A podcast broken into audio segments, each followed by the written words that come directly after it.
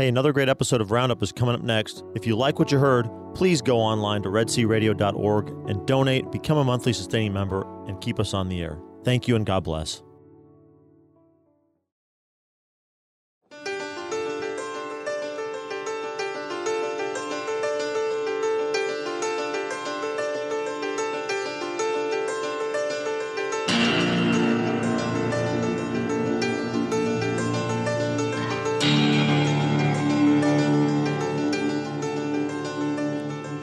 Good morning. Today is Wednesday, March 14th, 2018. You're listening to Red Sea Roundup, and I'm your host, Gene Wilhelm. We have a very interesting program for you today. Uh, the first part is going to be very abbreviated because the guests that I have for the second part, Pete and Sue Fullerton, and I could have talked for an hour and a half, and we had to cut it down quite a bit. Uh, I am very happy to say that. Uh, a year ago, this I would have been on March 14th on a Tuesday, and now it's on a Wednesday. And I'm going to repeat some things from then because today is Pi Day, March 14th, 3.14. And it's also the feast of St. Matilda. And as I said last year, I had two aunts named Matilda, both of whom were very strong women and who did a lot for their family and uh, worked hard to help support their families.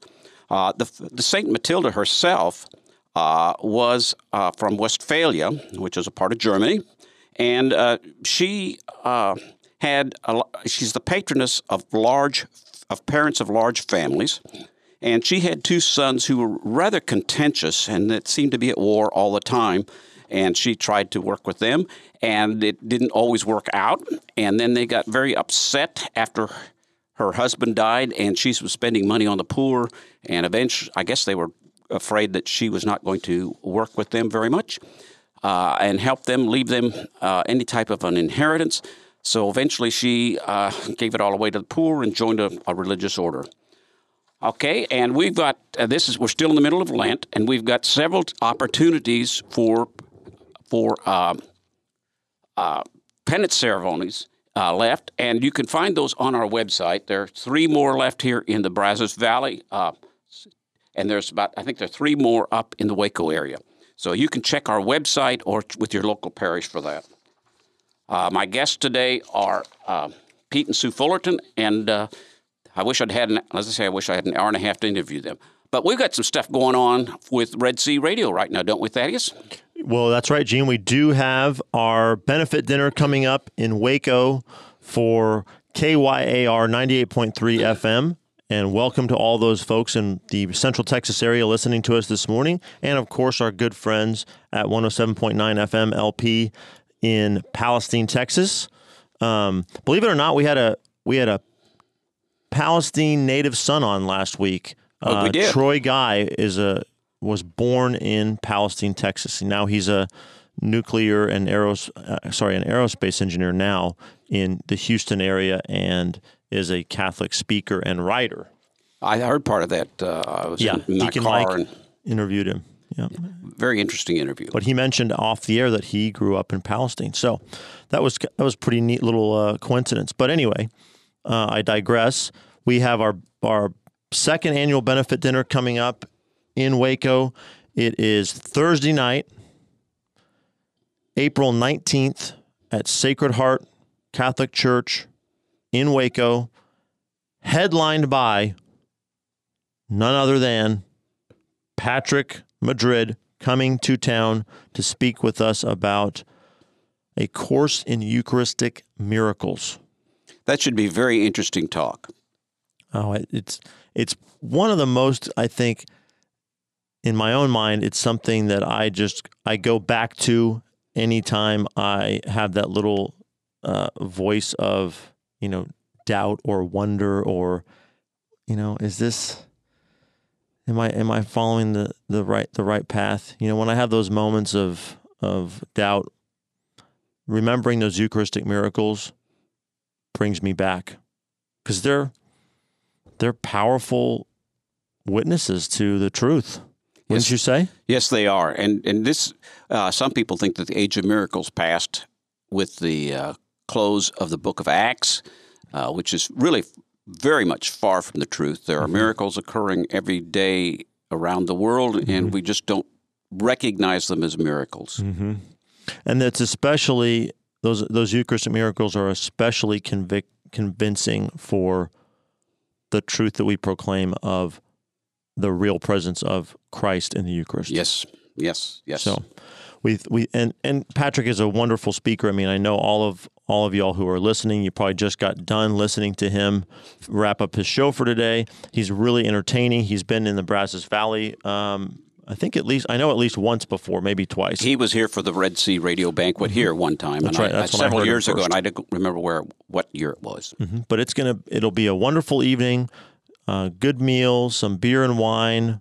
Uh, you'll have great company of your fellow Red Sea listeners. You'll get to meet, hopefully, meet some people you don't know, get reacquainted with friends in the area that you do know, and uh, and also Patrick's going to do a live show from Baylor uh, the next the next day. He's going to do his show live from uh, from Baylor University. I hope that he has an opportunity to talk to Dr. Corey Carbonara, part of that show. Yeah, we're trying to arrange maybe a luncheon with uh, with some of the faculty, the Catholic And faculty Thomas of Baylor. uh, Thomas uh, Hibbs, is it? I believe.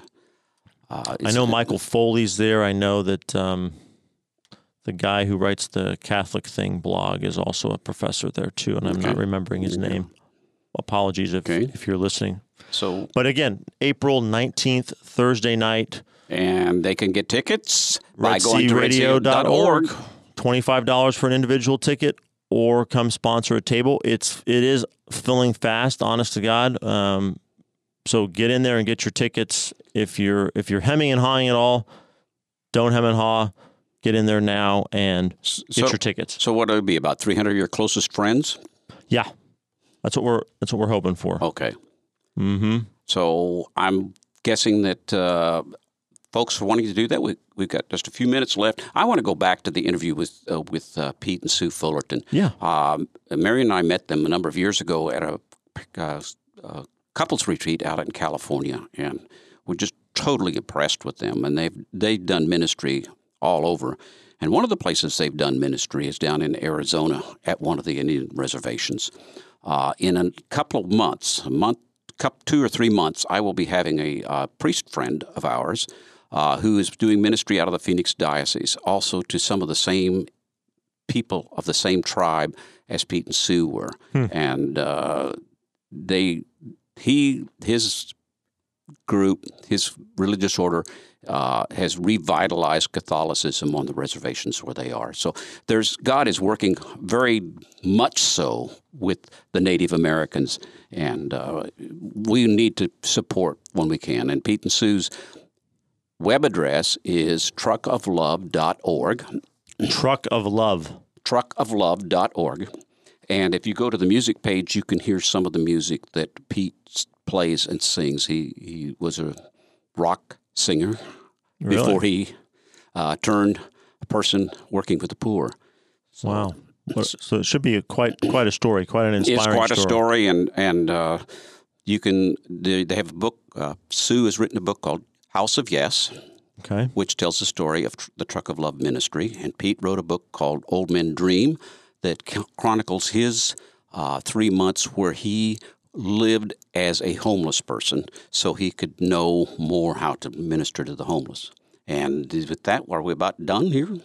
We got about one minute. one minute. So Yeah. So did you? Is it appropriate? I wanted to ask you: Is it appropriate on National Pie Day to eat a piece of pie, or is it more appropriate to do math problems involving the number pi?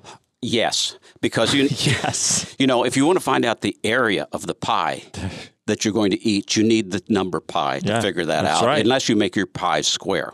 Pi r squared is how you, you know, but That's right. But everybody knows pies are round. That's right. Pies are round. That's right. Very good, Gene. We, we, we, it wouldn't be a normal day without you going out on a pun. All right. So we'll, I think we'll, we'll go ahead and uh, take it to break here. Do you got anything, anything else for us or go, go ahead? How can I top that? Yeah, I agree. Go out on a high note. Go out on a high note.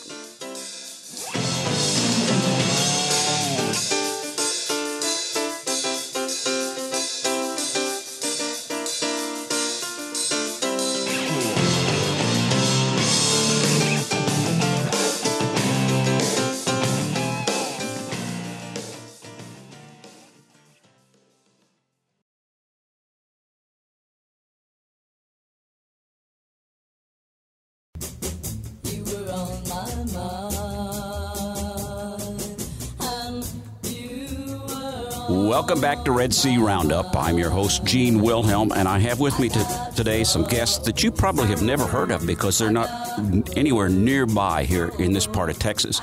I've got Pete and Sue Fullerton, who are currently living in Rock Hill, South Carolina, and they have a very interesting story to tell. You've heard the, the music coming in, and that was music that Pete did when it was a number one hit back in the 60s.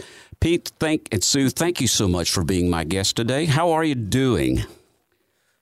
Great. Great. Thank I am so glad.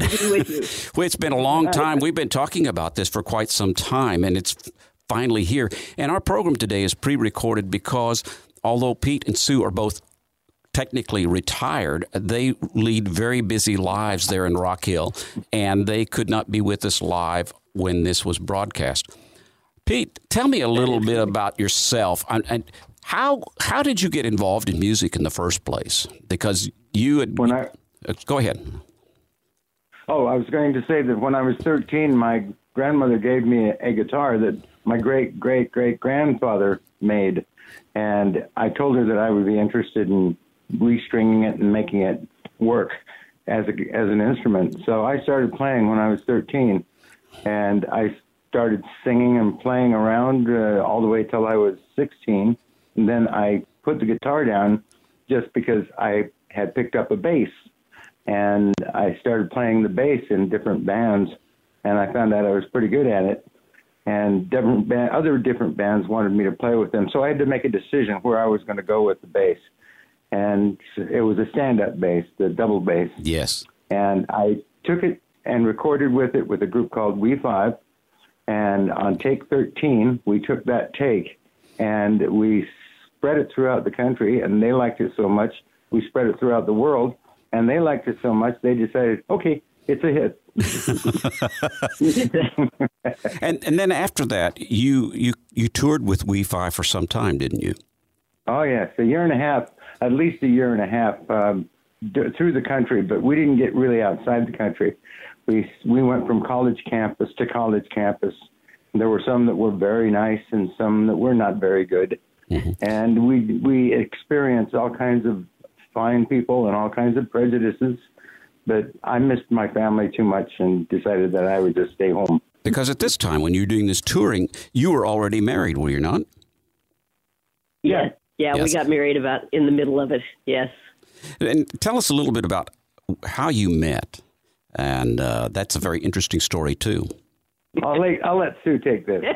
She's good. So, I was a nursing student at the University of San Francisco, and my best friend had sung with a couple of guys in our freshman year who had left to go seek their fortune in music.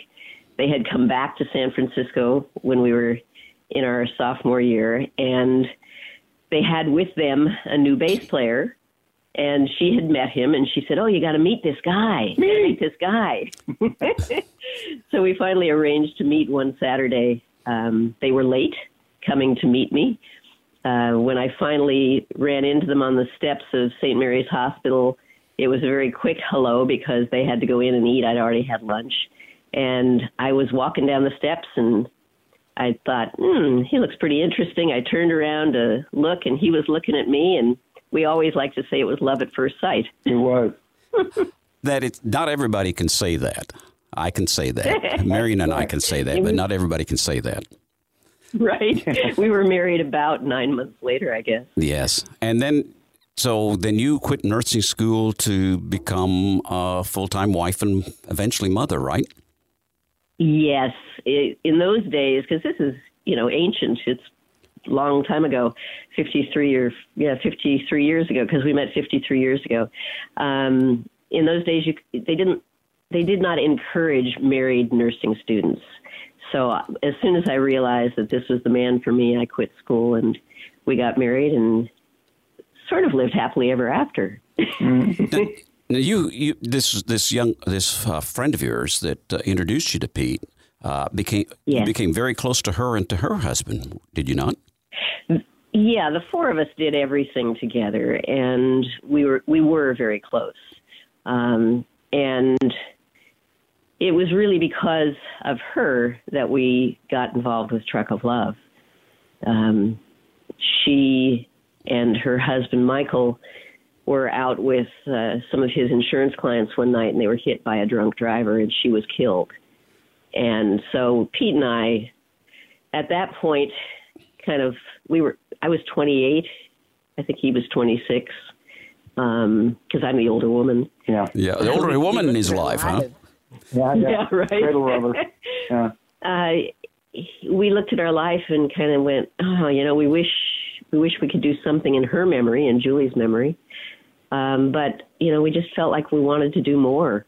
And so our our good friend Gordon Stewart had this little project he had where he was collecting food and clothes and taking them to a Franciscan priest in the Arizona desert. And we asked him if we could get involved, and he, of course, wisely said yes.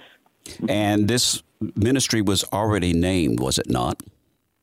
It was. He had been taking these truckloads for a couple of years, and his 13 year old daughter had said, We ought to call it something. And she said, They're truckloads of love. So they called it Truck of Love. Yeah. Uh, to our listeners, uh, in the event that you hear something here and you want to know more about this, Sue has written a book called, what is it, Sue? Called, it is called House of Yes. And And, it- we had some discussion about that title.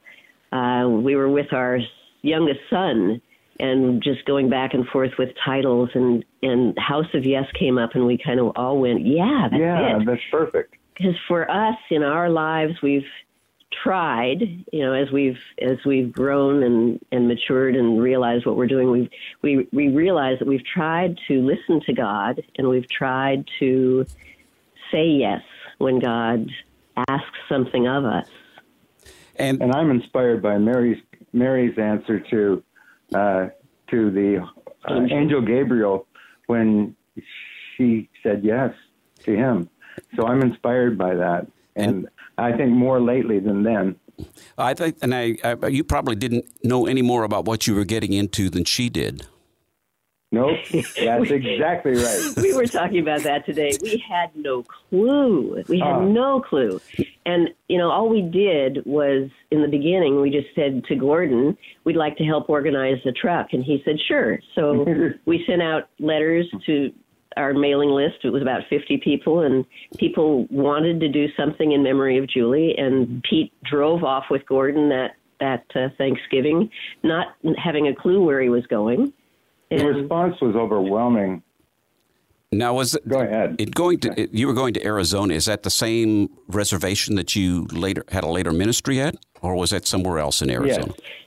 No, it's the same same one. Same one. Same area. Yeah, the the original the original trip was to a place called Aquahela. well, it was called um now I'm I'm missing it. Uh, Guadalupe. yeah, Guadalupe, Arizona. Um and it's it is just outside of Phoenix. It's now surrounded by Tempe. It's a small area where the Yaqui Indians live. Okay. Uh, the place where we have done the camp for many years is a different reservation, a much larger reservation, the Tohono O'odham Reservation, and that's southwest of And- Tucson. And the tribe that you minister to there is the. I can, They are called Tohono O'odham. Uh, one more time. Known as Papago. Yeah, Tohono O'odham. Okay. They they're they used to be known as Papago. Papago was the name the Spaniards gave them, which meant bean eaters. The- and they make baskets. They ba- Papago baskets are known throughout the world, really. Well, let's let's go back a little bit, and Yeah. so you you just sort of eased into Truck of Love with Gordon, and so Right.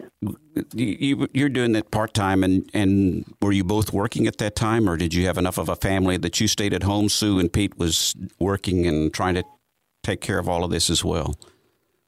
Yeah. So Pete was working at, at a variety of jobs. By this time, he had left music completely and was working with some construction companies, doing some laboring stuff, and uh, and I was doing kind of part time work wherever I could find it, taking care of people in their homes or babysitting that kind of thing. Mm-hmm. Money was not was always an issue, but it was never the, the guiding force of our work.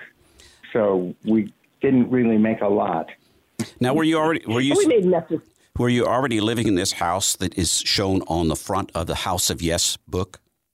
Yeah, we had moved there when our oldest son was five, and um, so we had, yes, we were we were living there in that in that little house. It was uh, about twelve hundred square feet, had three bedrooms, and a nice big yard, and uh, we welcomed a whole lot of people through there. At one time, we had eighteen people living in that house. My oldest daughter, Julie, asked me if I had a picture of it when I drew it. And the only picture I had when I drew it was in my mind. She said, It's exactly right.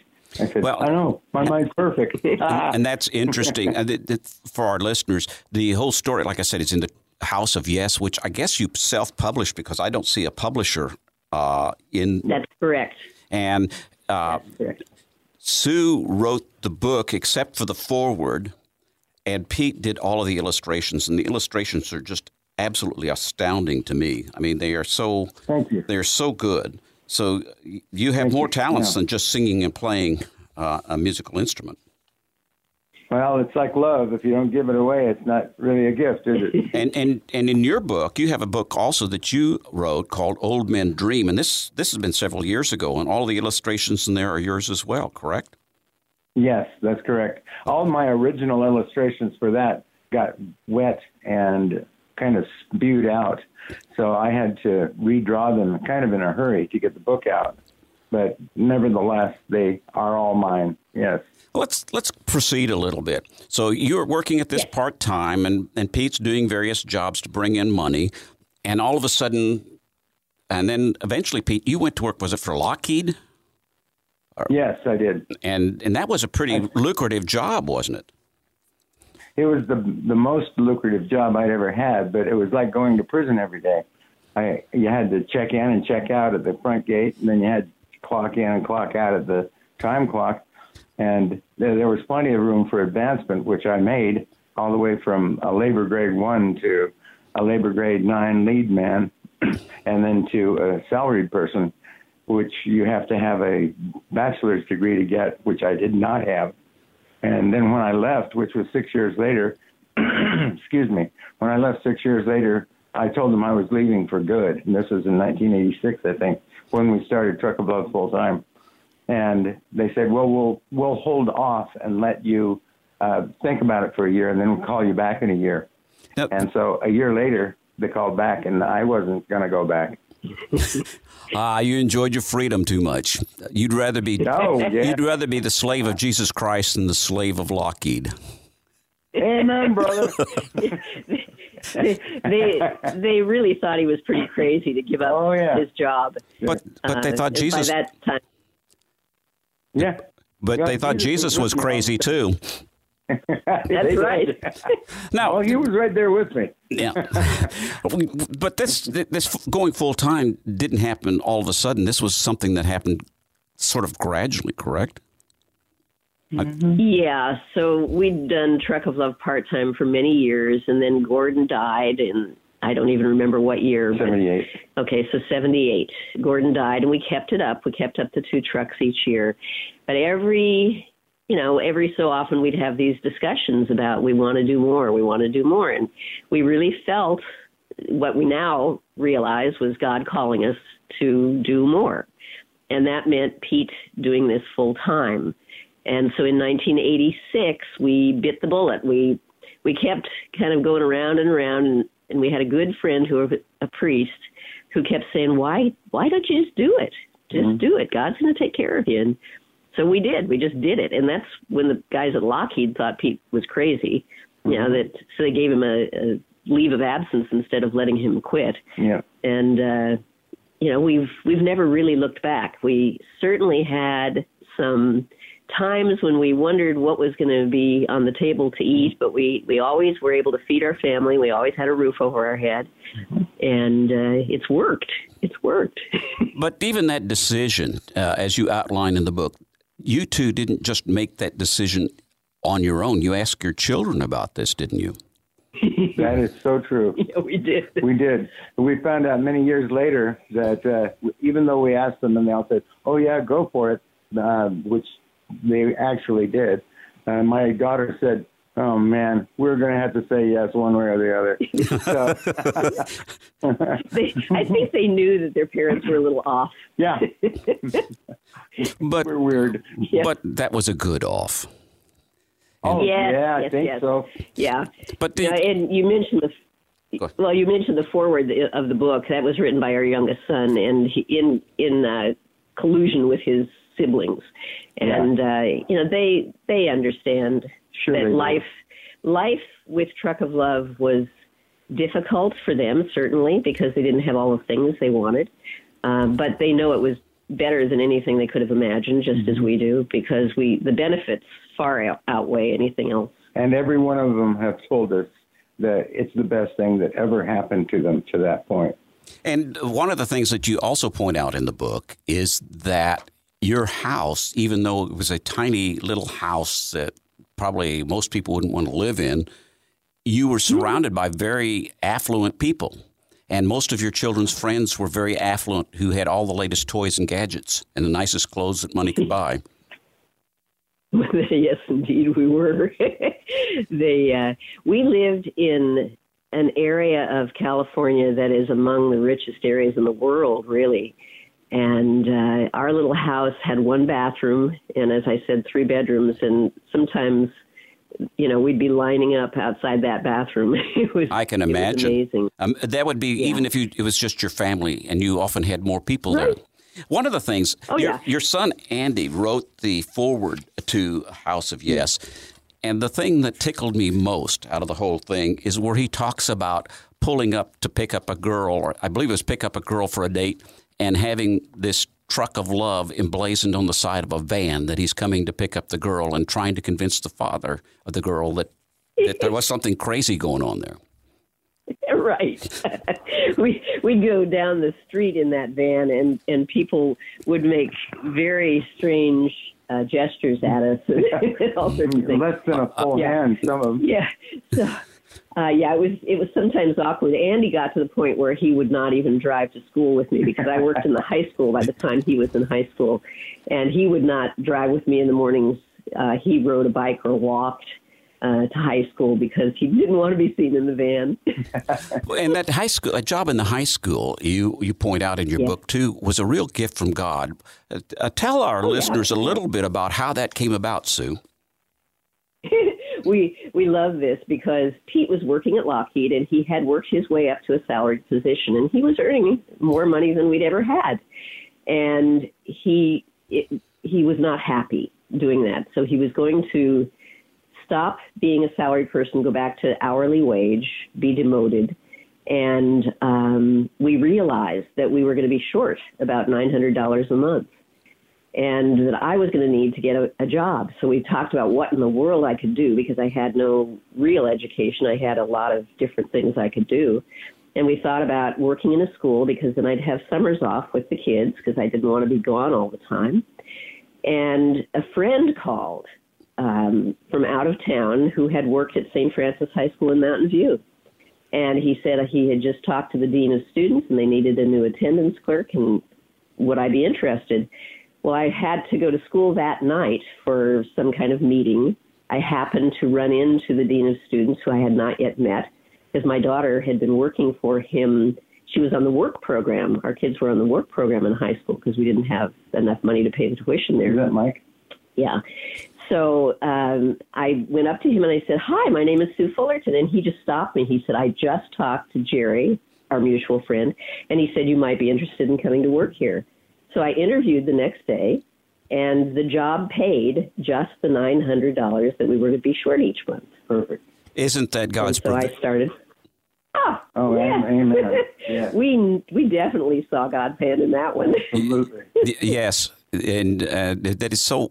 And we don't see, we don't think of that frequently when those things happen to us. And so, Isn't that too bad? yes, it It is really too is. bad. It really is too bad. Uh, you, and you, that job did a lot of other things. You you didn't you weren't just satisfied with that. And, and, the other thing that I remember that you talked about in the book is ministry to the young people. And I believe you were also doing youth group for your local parish at this time and feeding people yes. frequently at the house. And I'm sure that you must have had a multiplication of loaves and fishes occasionally to feed everybody that showed up. yes, yes.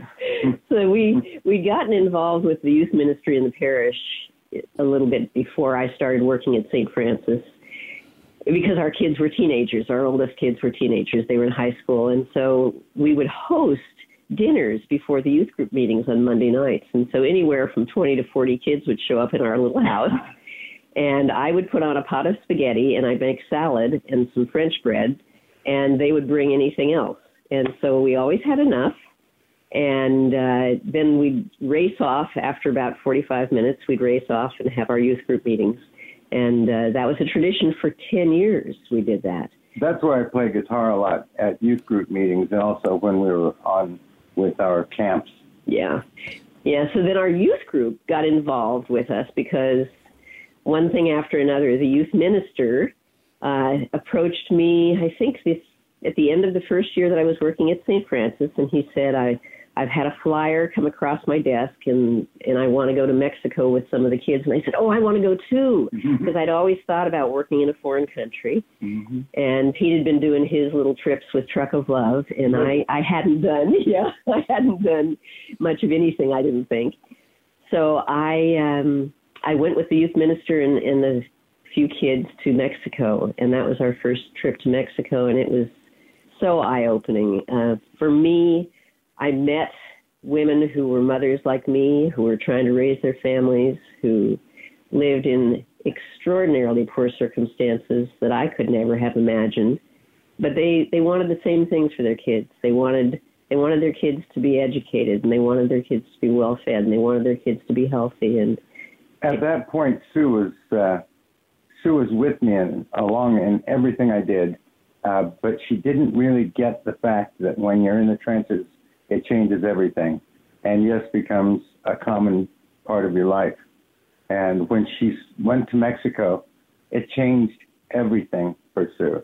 Now, this yeah. was was yeah. this? It's, oh, excuse me. Go ahead. I interrupted. Oh no, go ahead. This was this was in the dump at Tijuana that you went yeah. the first so, time. yeah, the, this was the first trip that that I took where um, yeah, one of the places that we went was the garbage dump because in Tijuana, as in all third world countries, the garbage dumps are the place where the poorest of the poor work. Mm-hmm. And so I met people who were supporting their families by digging through the trash and they were getting anything they could that was recyclable. So it might be cans or bottles or electrical wire that they would strip, um, anything usable that they could get out of the dump and that's how they supported their families and they they lived right next to the garbage dump on on old compacted garbage where they had built houses out of old pallets and bed springs and anything they had had gleaned from the garbage dump. And and it was just amazing to meet people and and have them invite us into their homes and they were proud to show us how they did things and where they lived and oh, that's wonderful. They I think that was the thing that surprised me the most is they were proud of the work they were doing because to me it was pretty hard and horrendous and dirty. And, oh my gosh! So what? It was not where I wanted to live. How did you and the the youth from uh, St. Francis High School minister to them that summer?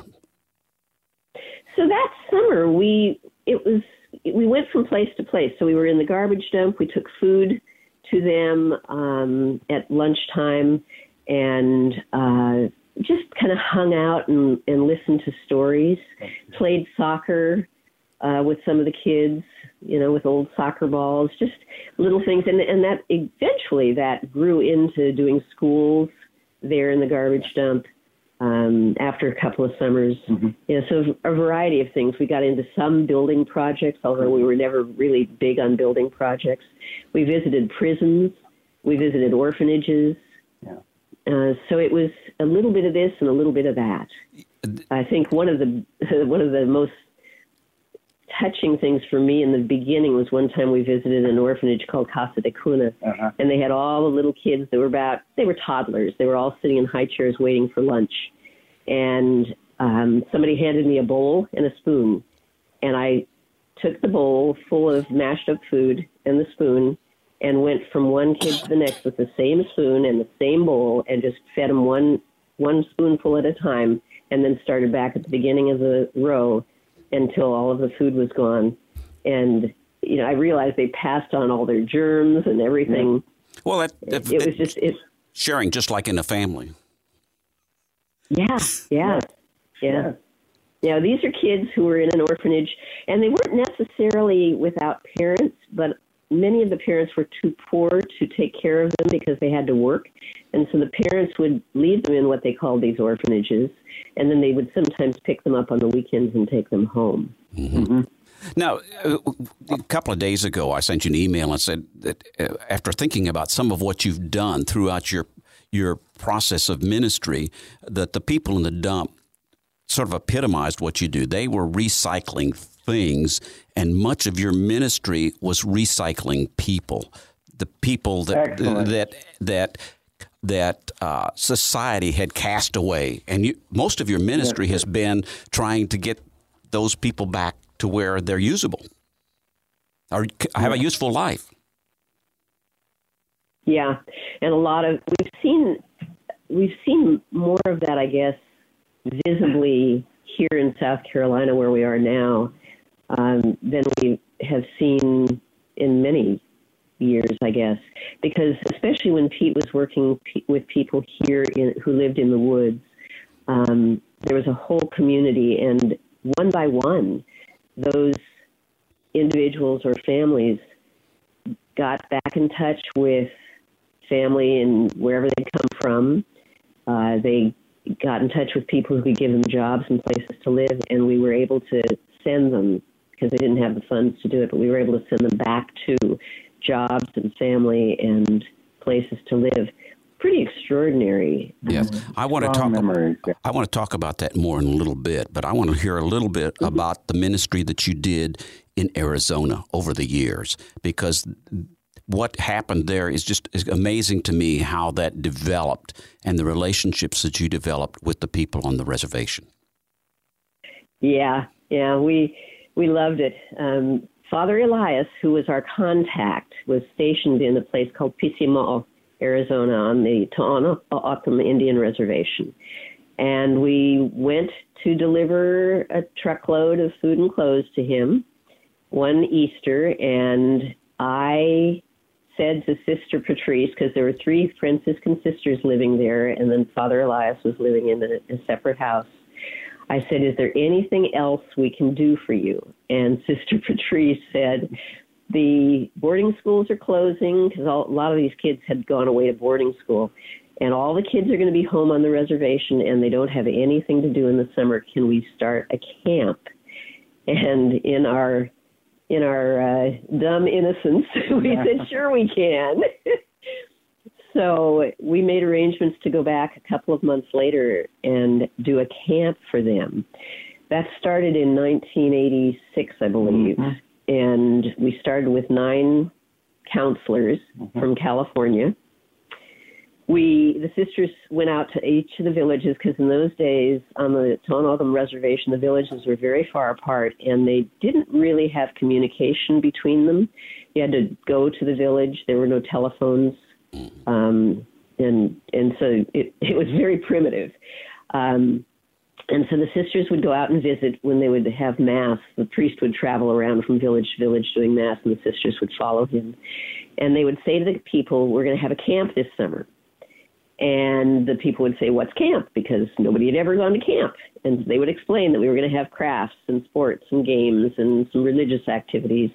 And the kids were all invited. And that we would come and pick them up because there's no transportation for them to get to us. Some of the villages being as far as 50 miles away. So by the time we got there in July for the camp, the sisters said they'd been out to all the villages and they thought we might have 35 kids come. So mm-hmm. we had prepared for 35 kids. And the first day of camp, we started, and the vans went out in three different directions. By the time all the vans came back and all the kids from the local village came in, we had 55 kids.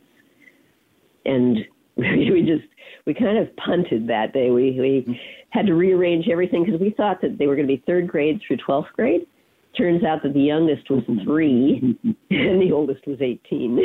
so we, and, and you, we, uh, and you came into yeah, a, you came into a culture that was very different from the culture that you came from.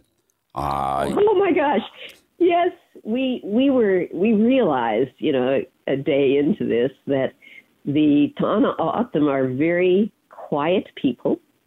Um, they love to have fun. We know that now, but when they meet somebody new, they are very quiet, and it was like pulling teeth to even get their names. We were the weird Westerners that came and said howdy doody, and they were the ones that would look down at the ground, and we would say, uh, try to get eye contact with them, and we had to get underneath them. I would, and I'd say, how are you? And they wouldn't look at me. Uh, they were still looking at the ground. I didn't learn until later that the kids, the power came from the top of their heads. And so they were trying to give us power to the top of their head. But that changed with time, didn't it? How they related to you? Oh yes, yes. Oh my gosh. The second year, we had some of the teens that came out to California for leadership training at a camp that we had in Los Altos Hills. It was multicultural. They did that for many years, mm-hmm. um, and then they went back and did camp with us. We we kept growing. The camp kept growing. These days, now we're, gosh, 1986. We're at eight. We're we're what? 2018 how many years into this? Thirty something. Quite a few. Thirty-three. Yeah, we're thirty-three years, I guess, into this. And There's, and eventually, you had, eventually, you had to leave the, let this go because God was calling you to something else. Yeah. Well, yeah. yeah. God called Pete to fall off a mountain. yeah, I, I want to talk about that a little bit because uh, there, Pete had, you mentioned, and again, I'm talking with Pete and Sue Fullerton of Truck of Love, and their website is truckoflove.org. And Pete, you had two accidents, and you talked about being a musician, and one of those affected your ability to play the guitar for a while, and the other one affected yeah. your ability to do almost everything else that you were doing for Truck of Love. Would you like to talk about those, right. or would you talk the, with those sure, us, uh, with us about those for just a second? I can't remember the year it was, but it was uh, the Super Bowl 16, and it was when it was at Stanford Stadium and I was in a hurry to get out and hear all the cheers and and get back in and watch the TV because in those days, if they sold out uh, the area, then you could watch it on TV. And when they would cheer, you could run outside and hear them cheer from Stanford Stadium, from where we were.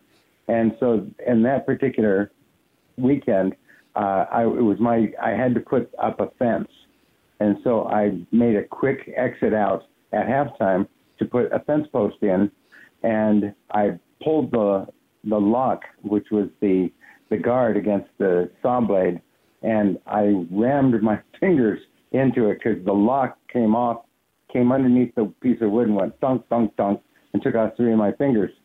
So I didn't hear the rest of the the football game. Uh, you were you were in a local hospital, weren't you?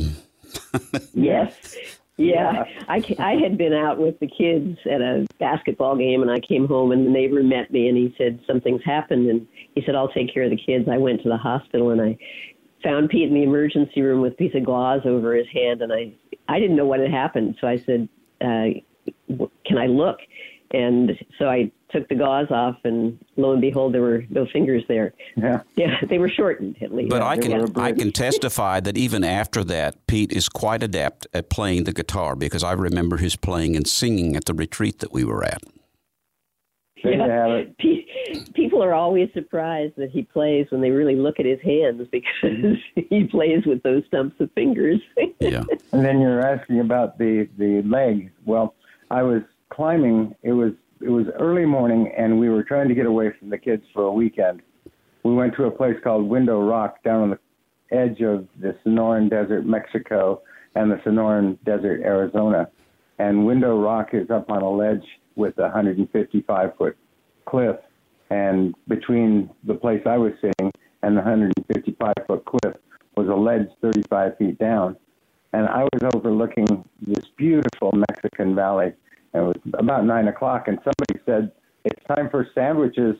And so I got up and started wandering toward that direction, and I grabbed for a rock, and it wasn't there because my fingers were too short, I guess.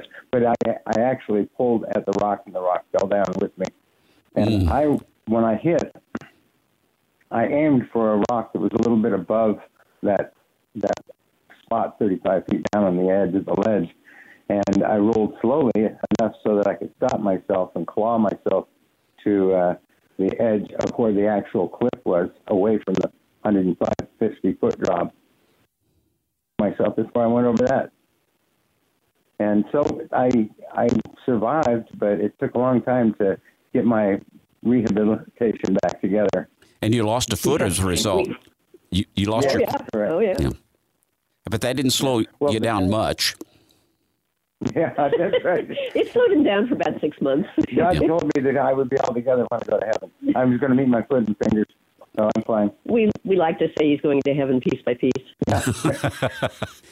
Now, th- th- you, uh, when your father died, Pete, something happened that made a big difference in your life. That uh, you were able to do something that you'd never been able to do before, and your children told you what you needed to do. Is that correct? Yes. Yes. yeah. When Pete's dad died, he had not Oh, been a big Jack. fan of of what we were doing, and we always thought, oh, gee, you know, he, really didn't like kind of what we were doing. he thought No. poor people were were not uh, worthy of much, but we were surprised because he left us an inheritance. hmm I didn't quite understand which dad you were talking about. Uh, my first dad, um, I watched him die, and that was when I was three. And then my second dad, he was kind of a loner, and um, as a loner, he kind of kept to himself. And when I was in high school, he thought I was gay, and that was that. You know, I just never really had much to do with him.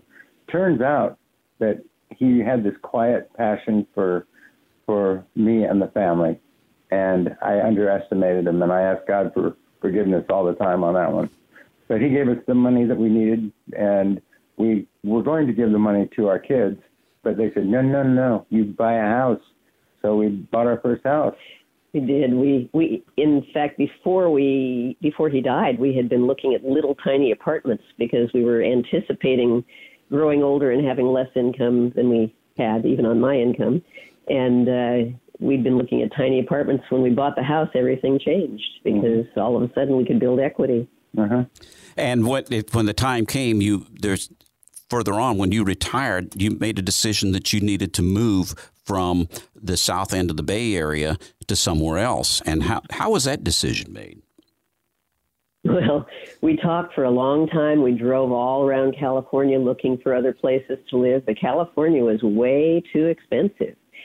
And we realized we were going to be living on our Social Security. So, uh, living in California obviously put us at an advantage because not very many other places are as expensive. So, we were able to decide to sell. We had made a couple of trips across the country. We realized we needed to be near at least one of our children. They were all spread around the world by this time. And we had a son in Charlotte. And South Carolina was the absolute cheapest place possible to live because the taxes here were next to nothing compared to what California had been. So we could sell our house in San Jose and we could buy a house outright here. We we paid cash for it and we could put a little bit of money into the bank so we actually could have a little bit of savings for emergencies while living on our social security. So we just bit the bullet and said this is what we have to do. And But you went for it. But God also tested you there because the bottom dro- dropped out of the housing market about the time you would sell, right? yes.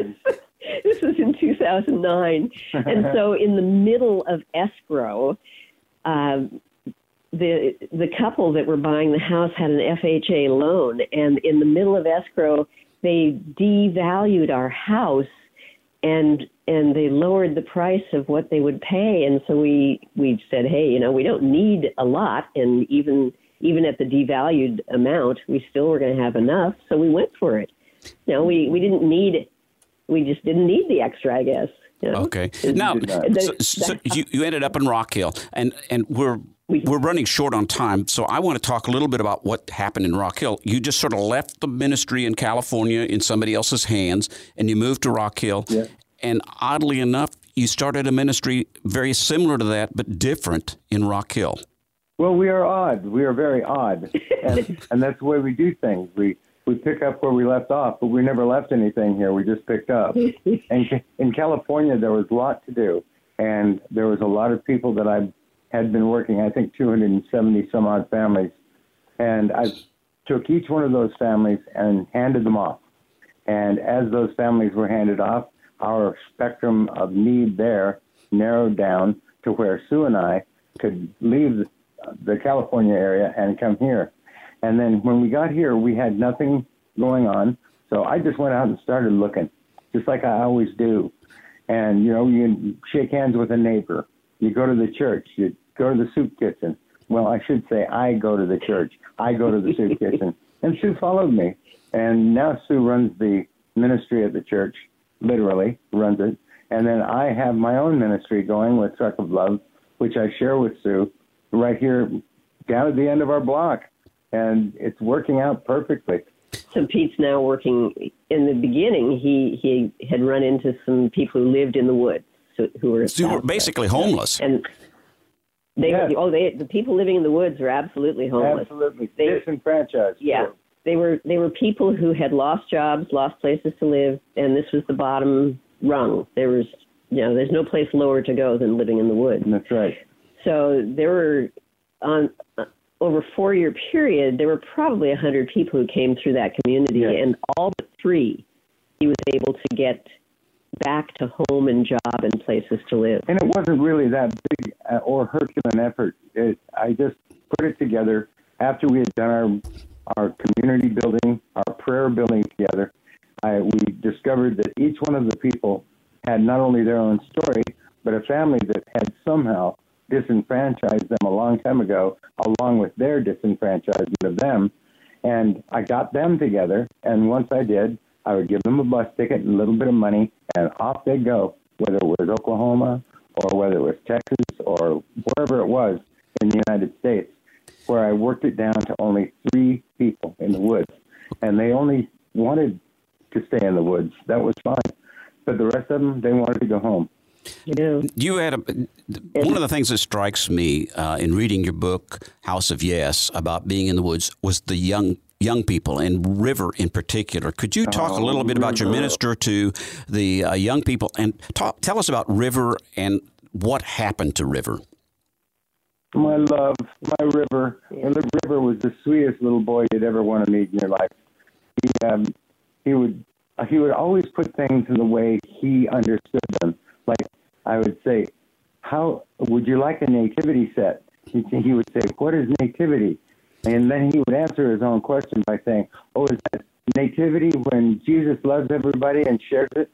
And I say, yes, that's what nativity is. And that, in his own little sweet way, would be enough understanding of what he was talking about. Ultimately, he had a brain aneurysm or a brain tumor. Brain tumor. And he died uh, right out there in the woods. But he died in your yeah, truck, they, uh, wasn't it? The, as I recall in the book, he died yeah. in your truck coming back from the hospital. Yeah. That's correct. Yeah. So, so River had headaches for several days. We think he was about 17. Uh, and when they finally got him to the hospital, the doctor said he had a, a glioblastoma, which is a terribly invasive brain tumor. And River wanted to go home, and he wanted to go home, so they put him back in the truck, and on the way home, he died. And uh, something that's not in the book, I don't think, but is to me critical, and that is that he said, Michael is coming to see you. He said he knows you. Do you know a Michael? And I said, Michael, well, I know a lot of Michaels. Uh, it is in the book that, that he had come and seen me. Well, it turns out that he said he's, he's an archangel. I said, oh, that Michael. so, yeah, it was wonderful. It, he came and he said hello and he hugged me and he took off. Um, I had met Michael in Mountain View and he said he was Michael the Archangel. And darn thing is, is he didn't change. He looked the same. He had the same kind of auburn colored hair, same auburn curly uh, beard, and the same blouse of a, a shirt that was a V-neck. and khaki pants and same sandals. I thought, well, you know, this is really some kind of miraculous thing.